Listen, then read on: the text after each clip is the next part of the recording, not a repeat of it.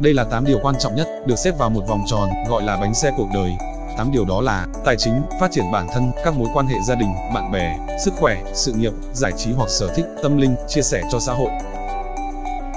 Đa phần chúng ta chỉ tập trung vào một đến 3 lĩnh vực và phát triển nó đến mức tối đa mà quên đi mất những lĩnh vực khác. Chỉ đến khi lĩnh vực ấy rơi vào tình trạng báo động đỏ thì chúng ta mới gấp rút tìm cách cải thiện nó. Nếu may mắn thì có thể cứu vãn được, còn nếu không nhận ra kịp thì mọi thứ đã quá muộn rồi. Ê mèo, theo mày, cuộc đời tròn hay méo? Méo. Méo.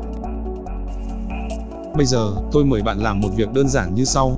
Chúng ta có một vòng tròn, chia thành 8 lĩnh vực quan trọng nhất, và đó chính là bánh xe cuộc đời bạn. Bạn hãy tự đánh giá lại cuộc đời mình, và với mỗi lĩnh vực, hãy tự cho điểm theo mức độ hài lòng từ 1 đến 10. Trong đó, số 1 là không hài lòng, và số 10 là cực kỳ hài lòng. Ví dụ, đây là cái bánh xe cuộc đời của Akira, cách đây vài năm. Bạn thấy đấy, cái bánh xe này cực kỳ méo mó.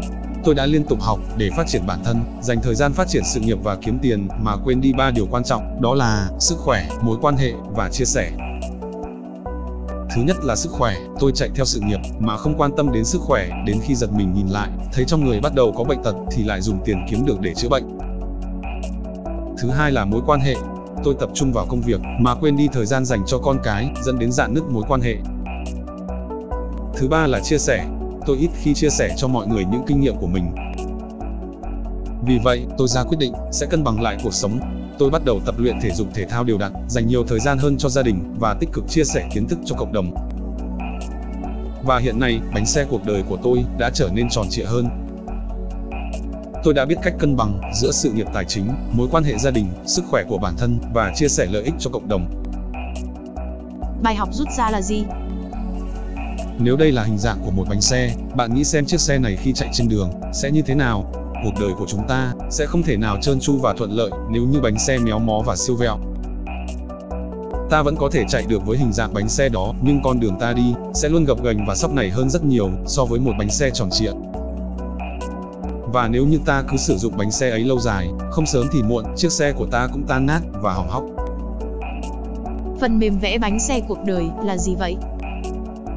Bạn vào kho ứng dụng Google, tìm kiếm với từ khóa Life Wheel. rồi chọn một trong hai ứng dụng sau đây để vẽ bánh xe cuộc đời. Đã đến lúc bạn nên dành thời gian vẽ lại bánh xe cuộc đời để đánh giá lại cuộc sống của bạn. Hãy viết bình luận bên dưới để chia sẻ. Trong 8 lĩnh vực sau đây, lĩnh vực nào bạn cảm thấy không hài lòng nhất? Chúng tôi sẽ tìm cách giúp bạn trong các phần tiếp theo. Đăng ký nhận sách PDF miễn phí tại lejapan.com và akirale.com.